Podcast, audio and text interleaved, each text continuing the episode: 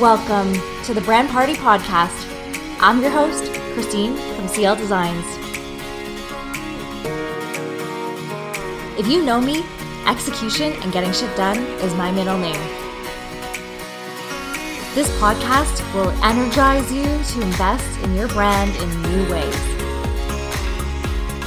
Join me for tips, insights, and actions you can take to make your brand a priority in your business. My guests and I deliver honest, to the point advice you can implement right away.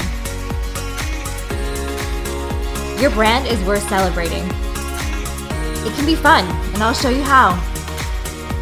Let's get this party started. If looks could kill, Amy would be the brand assassin you would want. She went from producing the world's worst infographic ever created to scaling her agency, Killer Infographics, to a multi million dollar industry leader before being acquired by one of the top branding insights and research firms in the world. Her agency has helped global brands like Microsoft, Boeing, Adobe, Nikon, Starbucks, the United Nations, and more to visually tell stories that get people to take notice and, most importantly, take action with over $5 million in services to nonprofits. Amy's mission is to empower brands to deliver game changing experiences through impactful storytelling and killer visuals. Here's Amy. Well, thank you so much for joining in on all the fun today, Amy. I'm so excited to have you on here. Thank you for having me. I'm really excited to be a part of the show. Amazing. Well, I want to dive right in and ask you how does Brand Party resonate with you? It's something that I think is a, a great, great podcast. I've actually been following it for actually a few months now. I've been jumping in and listening. And I think that the concept of impact really, really resonates with me. Um, I think that in the world of design, we have the opportunity to create really positive change by helping nonprofits out there connect with their audiences in new and unique ways. And so I think that one of the most impactful ways that we can create positive change out in the world is by providing our services to those in need really resonates with me. Amazing. That's so heartwarming and it's beautiful thing to see, especially now with everything going on too. But what would you say to those who feel overwhelmed by their branding and design challenges right now? I think that we all feel overwhelmed by branding and design challenges throughout, uh, you know, throughout our entire career life cycle. The thing is, is sometimes we have an amazing brand in front of us that gives us so much creative freedom. And other times we have a brand that is so restrictive that it's, it's hard to feel free in those restrictions. And so when we're in those positions, what we really have to do is look at that as a great challenge and say to ourselves, hey, how do we take this very restrictive set of brand guidelines and find a way to make something creative and out of the box that still follows every single element? And I think that's just the challenge that you take on as a designer. I think that all, all in all, we have so much opportunity in the world as designers to really change the ways in which audiences engage with our content and the ways in which audiences understand brands or services. And the fact is is with 91% of audiences preferring visual content over any other form of content today it means that if you're a designer you're in the driver's seat. You have more power than than you really think. And so even when you have these challenges coming at you what i think you have to do is kind of look at the world by in a way of saying hey these challenges exist for me to conquer and for me to overcome. And ultimately nobody else out there uh, not a marketer not a writer not typical brand communicator or communication specialist will be able to overcome the challenge the way a talented designer can. Mm-hmm. oh i love that because i feel like so many oftentimes as i talk to other creatives especially it can feel like you're sometimes the last thing on people's to-do list right so true. And that is a problem. That's actually a significant problem that I really try to shift the mindset on for a lot of our own customers and a lot of my own public speaking is this concept that design's the afterthought. Design should be the primary first thought in your content marketing plan. Design should be what you put your biggest budget into. It should be what you prioritize above all else and trusting your designers should be a high priority as well. We've just constantly lived in a world where the idea of brand communicating to their end audience has always been driven by marketers. And what has shifted in the past 10 years is this demand for visual media and far higher expectations of what quality is than than whatever existed before and so while that has shifted we have not seen brands move fast enough to realize that they have to have what we call a visual first methodology where they have to really consider first and foremost the visual talent that they have on their team the design talent and the skill sets there and find ways to get marketers and designers to be collaborating from the very beginning. And I think that until brands really shift that way, we're going to see design continue to be the afterthought, which stinks. There's a study that was just done about um, brands that succeed versus those that don't. And the brands that focus on visual content first grow their revenue 49% faster than brands that do not, that brands that make design the afterthought. So it's the value. You have to make design the forethought. Mm-hmm. And the numbers don't lie. And you've been doing this for a long time, Amy, and have tested and true so many different uh, modalities to help your clients succeed. And so, can you tell us a little bit more then about your journey? What it's been like, some of the lessons that you've learned along the way? Because I know that you had mentioned that you went from the world's worst infographic ever to now a multi million dollar company that really impacts the world and tells a killer story. So, can you share a little bit more about that? Yeah, definitely. So, you know, when I started, I think it's really important to note that my background is in a few different things. And I think this is true of most millennials. We have a, a kind of sorted background of a lot of different careers. And my background went from going to film school to jumping into um, an insights and research firm that was focused just on movie trailers.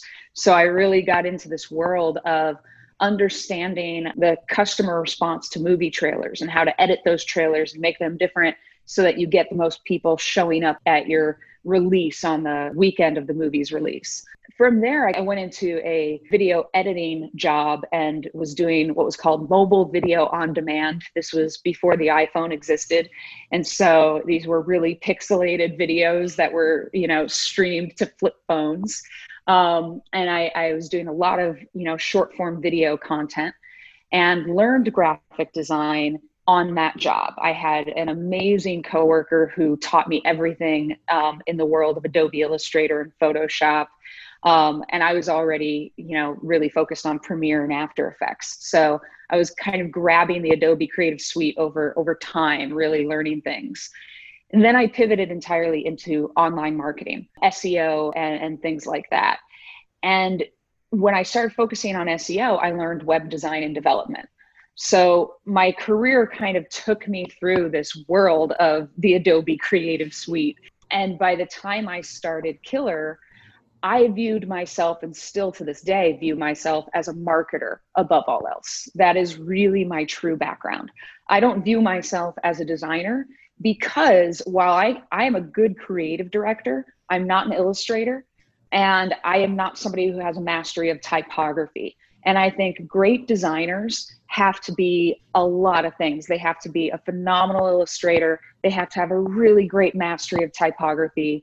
They have to really, really know layout and hone that layout. They have to understand if they're doing something for web UX and UI design. There's so much of a, um, a science that goes behind great design, but there's also just a core set of skills. And for great designers, those skills are so natural to them. And for me, if you want me to draw a snowman, it's going to take me like an hour to make it look like a good snowman. Like I just, it's our joke in the company because I tried drawing one once and, and I've been made fun of for it since. So I'm not an illustrator. I am really good at creative directing, but I also know where my talents truly lie and where they don't. So I open my book up saying, I am not a designer, I'm a visual strategist. That is the first sentence of my book. And it is because people often assume I'm a designer and as a result tend to judge some of the things I say based on this idea that I'm a designer, but I'm not. I'm a marketer, I'm a creative director, in the end, I'm a visual strategist. Amazing. That transparency is such a beautiful thing. And it's still, they work all complementary together for sure. And obviously coming from myself from a design background too i know a lot of people listening here they aspire to work with big global brands like you have with like adobe as you mentioned massive fan use it daily but also you know we need to fuel up with like starbucks and do some good in the world with for example the united nations and more. So can you share a little bit more of how you went from you know creating snowman illustrations to working with these big global brands amy Definitely. You know, I had started creating infographics with, again, the skills that I had learned through my previous jobs, but I was creating them specifically for the SEO value, for the online marketing value. And this was 2010, when honestly, in 2010, you could slap the word infographic on any piece of visual content and it would succeed because people were still figuring out what infographics were People were really excited about visual media. And we were living in a world where all of technology had finally caught up to our own kind of craving for visual media. So brands were just trying to kind of throw a bunch of different types of visual content at the wall to see what would stick. So I designed my first infographic, which is just an absolutely horrific infographic called The History of E-commerce. And I did it for my old business model my old business model was a bunch of different websites all utilizing affiliate marketing to get revenue. And so I created that infographic and somehow it truly succeeded everywhere online. I mean, it just took off, but it's horrible. It's such a bad design. I can't even get past how bad it is, but it succeeded. And then I started creating more infographics because I saw the success of that one. But luckily, some real talented people out in the marketplace kind of schooled me and came to me and said, Those aren't infographics. Stop sending junk out into the ether. And the reason mine were really being seen was because of my marketing that I was pushing behind the infographics, not because they were high quality. And so what ended up happening was I really wanted to learn more about infographics. I wanted to learn more about visual communication. I saw the power in it and I knew that I wasn't properly executing on it all. My old business partner thought of the name Killer Infographics, and we said, well, what can we do with this name? So we built a website initially that was a directory of infographics, kind of like visually is today. So that was our original idea was like, let's create this directory of infographics. And it was about a year before visually launched and we were reviewing those infographics and in reviewing them i was starting to put together a list of best practices and a list of rules to really operationalize the idea of visual communication and how to do it properly and as i would critique infographics that were submitted to our site people started to get offended with my critiques. So an agency came to me and said, You have just consistently told us that our infographics are horrible. Can you do any better? And I thought to myself, yeah, I think so. Not me personally, but I have a lot of highly talented designer friends who are looking for work right now. So, yeah, let's give this a shot. And we just kind of started designing infographics for hire. And that's really kind of the beginning of everything. That was around the end of September in 2010. We jumped into Q4 of 2010, we had 14 orders. Then Q1 of 2011, just January of 2011, we had 40 orders. So we went from 14 orders in one quarter to 40 a month. And we just hit this big tipping point. I started, you know, testing a bunch of different designers. I learned very quickly that you could have a beautiful design portfolio, but it wouldn't necessarily mean that you were a good visual communicator, a good infographic designer. So we spent about two years really honing our skills, really honing our process, and really making sure that we could demand a higher level of clientele. And by 2012, we were at a point where we felt really confident that we could go after some really big brands. And we got in front of those big brands in two ways. One was simply SEO the name Killer Infographics really worked well. Sold our work before we even had to get on the phone with people. The other thing we did was we found some really good publications to do some trade work with, where we said we will trade our services to have our designs in your publications or to have you say to your whole community of followers, hey, you should hire killer infographics. Um, so we did that locally first with a company called GeekWire. GeekWire has um, over a million visitors a month. It's a Pacific Northwest online news source for the tech world.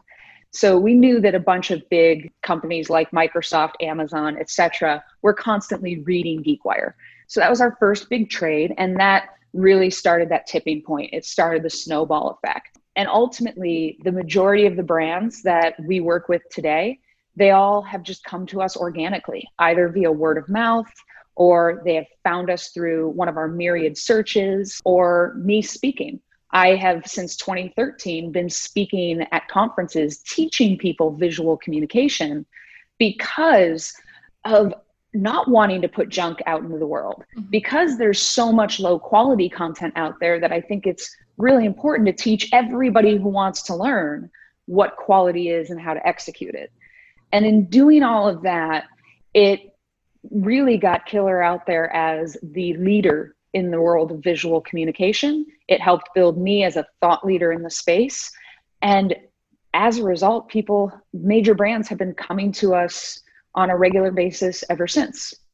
Amazing. Well, a massive congratulations for educating the world and up leveling it up as well. But also a massive thank you because you know at this time of this recording anyways you've provided over $5 million also in services to nonprofits on top of all the other amazing work that you do in education. And so often as business owners we're unsure potentially about how we can make an impact or give back large amounts of uh, you know whether it is our time or our money while still being able to pay all the bills and take care of business but what are a few ways that we can incorporate an impactful way to get back into our business model so, one of the things we did, and this started around 2012, we felt like we were finally at a place where we could donate our services. And that was really important to us. For us, it's it's really about practicing what we preach and living the values of the company.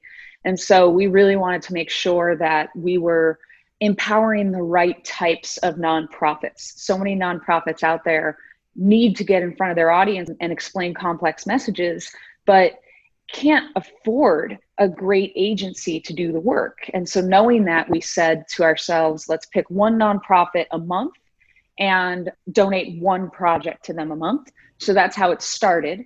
And because at the time we were really focused on infographics, it was really easy to donate one infographic a month, especially because we were doing like 40 or 50 a month.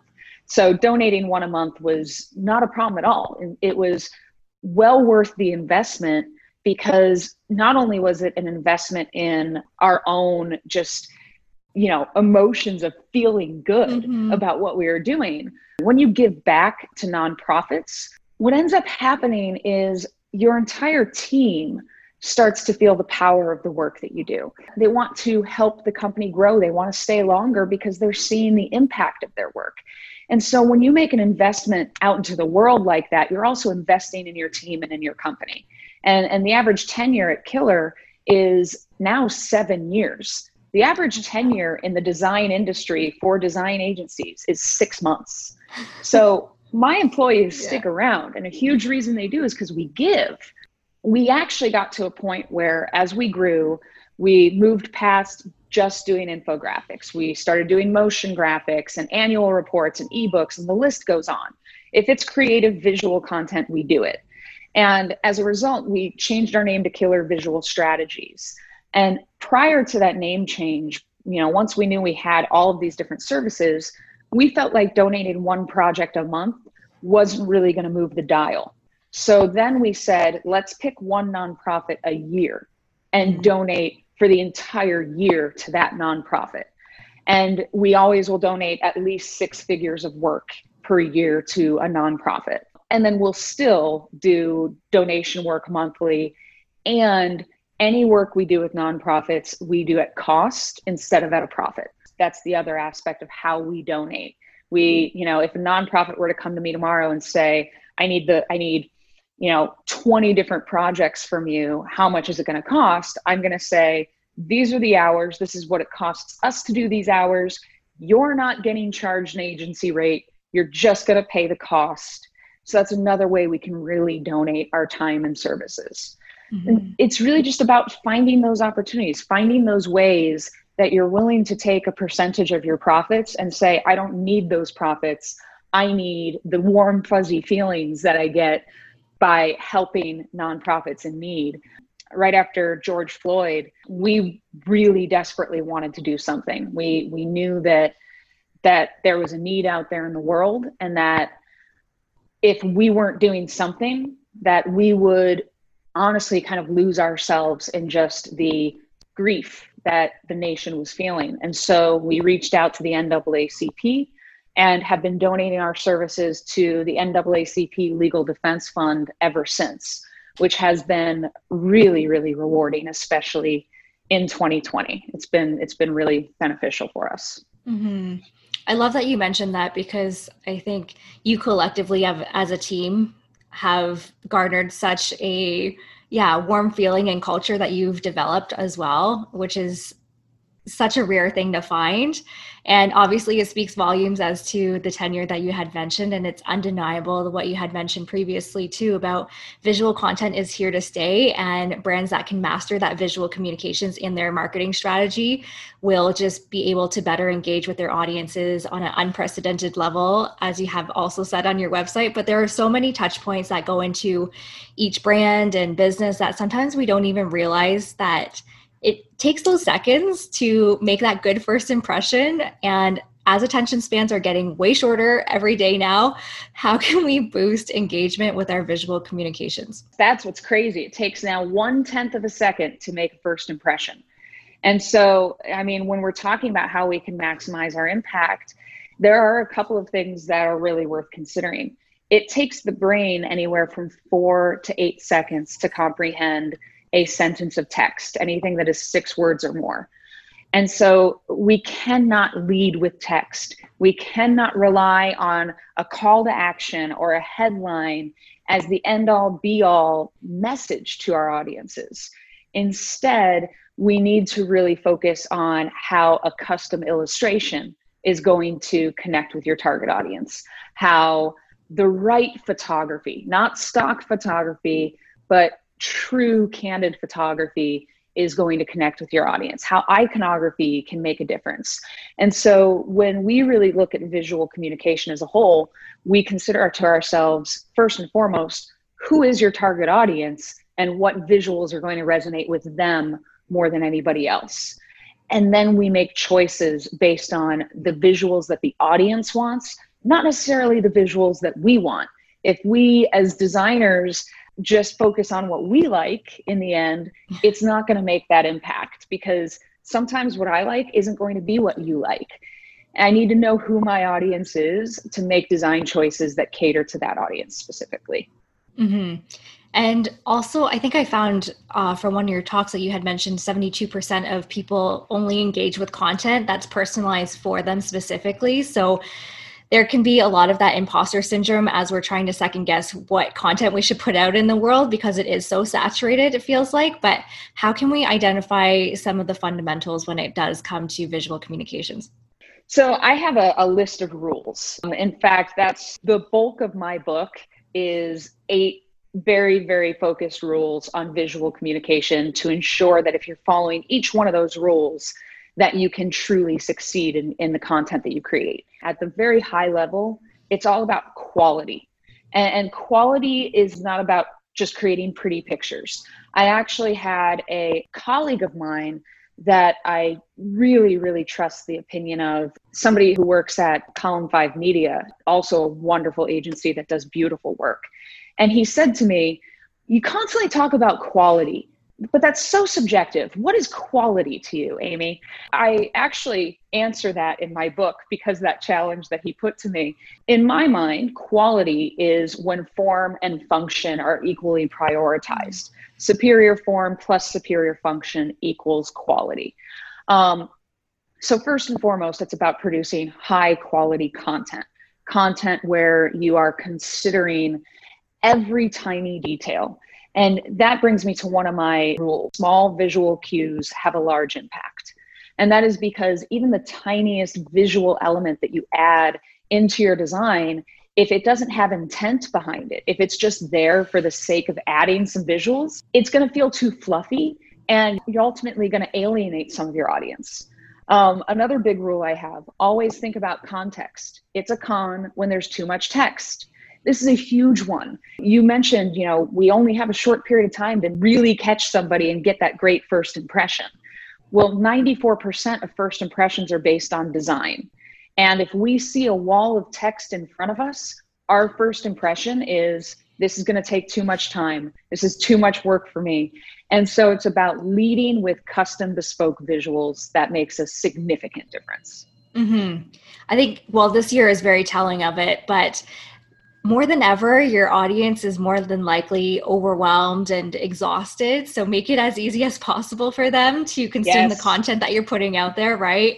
Make it fun, make it entertaining, make it educational. But once we've created these pieces of content and to support our marketing and branding strategy and efforts, what are a few ways that we can test out whether it's actually making that impact or not? Perhaps you can share a little bit more too. I know you have a story arc uh, structure that you follow too. We have a story arc structure for motion graphics um, that's very similar to the story arc structure you would have for a major motion picture. It's a three act structure. The difference is you're doing that three act structure in 90 seconds or less, these days, 60 seconds. And so you only have mere seconds to hit that three act structure. With a motion graphic, it's really focused on act one, introducing the problem, act two, introducing the audience as the hero. So you've got the problem. Now the audience is that hero who is trying to find that solution. And then act three, it's here's the solution and here's your call to action if you follow that that cadence with a motion graphic you'll see that in the end people really will watch till the end and it will increase your conversion rates there are so many ways to measure the success of your content online first and foremost you have to make sure it's built for the channel you're going to deliver it on. And that's that idea of form and function. You have to make sure you're creating it to function properly. So let's say you've invested in a motion graphic. Well, a 90 second motion graphic, anything from 60 to 90 really, works great on your homepage. But you don't want to put a 60 to 90 second motion graphic out on social media. It's too long for social media. So you need to find a way to shorten that. Now, if you're putting it out on LinkedIn, 45 seconds works. If you're putting it out on Facebook or Instagram, we want 15 seconds. You don't want to go beyond that 15 seconds. And it's the same thing with Twitter. You want it to be about 10 seconds and a GIF with Twitter. And so you have to understand all of these channels and what the attention spans are of audiences on these channels. What are they willing to spend time looking at? Because each channel has a different set of distractions in front of you. Once you've put that plan in place and said, I'm going to create maybe a motion graphic and then I'm going to shorten that motion graphic in the following ways for all of these other channels. You also might say, I'm going to grab five scenes from the motion graphic and create static images. Or I'm going to stack these scenes on top of each other and add some data and create an infographic. Or I'm going to paginate these scenes and create an ebook. You can really take one piece of content and come up with 20 different ways to use that piece of content and, and really plan each channel it's going to go on and then track engagement on each channel. Each channel, you're going to have a different set of goals. For instance, if I was putting something out on LinkedIn, my goal would be really focused around people going back to my website. If I was putting stuff on Facebook, my goal would be focused around engagement, shares, likes, and more followers. And so you have to have one goal per piece of content. That's the other big thing. And once you have that one goal identified per piece of content, then it's all about really measuring just whether or not your messaging helps drive that goal or not. Mm-hmm. Amazing. Well, I love a good piece of repurposed content as well. Make your life easier right? and amplify that message from there. So, Amy, I do have a few rapid fire questions for you. Are you ready? I am. What are you currently celebrating? Ooh, gosh, it's rapid fire. I'm not answering fast enough. so good. How about this? I am celebrating right now the fact that Killer is 10 years old, we've been celebrating our 10 year anniversary this year. I think that's a really nice win. So, oh, yeah. amazing. Congratulations. That's a massive milestone. Killer Visual Strategy is the book just won Best Book Design of 2020 by Graphic Design USA and um, was also listed as one of the top marketing books of 2020 by the Porchlight Book Awards. So I'm definitely celebrating that. Oh my goodness, so many great things. I have goosebumps. So definitely check out Amy's book. We'll mention it in the show notes for anybody who wants to check it out too. And what is the number one thing that you want people to have fun with from this episode? I would love it if people took from this episode, challenge themselves to identify all of the different ways they could speak to very unique target audiences. You can take one brand and create all these offshoot visual languages that are specific to each different unique audience within that brand. I think it's a great challenge that designers should be taking on. Amazing. And what is your bold legacy? My bold legacy, if I could have anything, it would just be empowering designers to be the ones in the driver's seat and empowering marketers to feel really confident about talking to designers. I think that there's just such a disconnect between marketers and designers and I would love a world where marketers and designers feel like they are just both, you know, e- equal halves of a whole working together to create great experiences for their end customers. Mm-hmm. Yeah, common goal for sure. Well, thank you so much, Amy, for taking the time to join in on the fun on the Brand Party podcast. Where can people find out more about you? You can follow me on Twitter at Amy Balliet. You can follow me on LinkedIn. I'm much more active on LinkedIn, so I definitely suggest uh, checking me out there. Don't hesitate to email me on LinkedIn, ask me any questions, anything like that. I'm also a LinkedIn learning instructor, so you can dive in and um, check out my courses there. I have a new course coming out in the spring called The 20 Rules of Visual Communication. It is set up to match the cadence of my book, with my book being a textbook and the um, the course kind of acting as this extra complement to the book. Amazing. Well, thank you so much, Amy. Thank you so much. Really appreciate it. Looking for additional support to create a clear, confident, and cohesive brand? Grab the guide that has helped business owners alike determine what's most important when you're just starting to build a brand so you can continue on with what you do best with a free brand consistency checklist when you sign up for the email newsletter Get access right away straight to your inbox with the link in the show notes.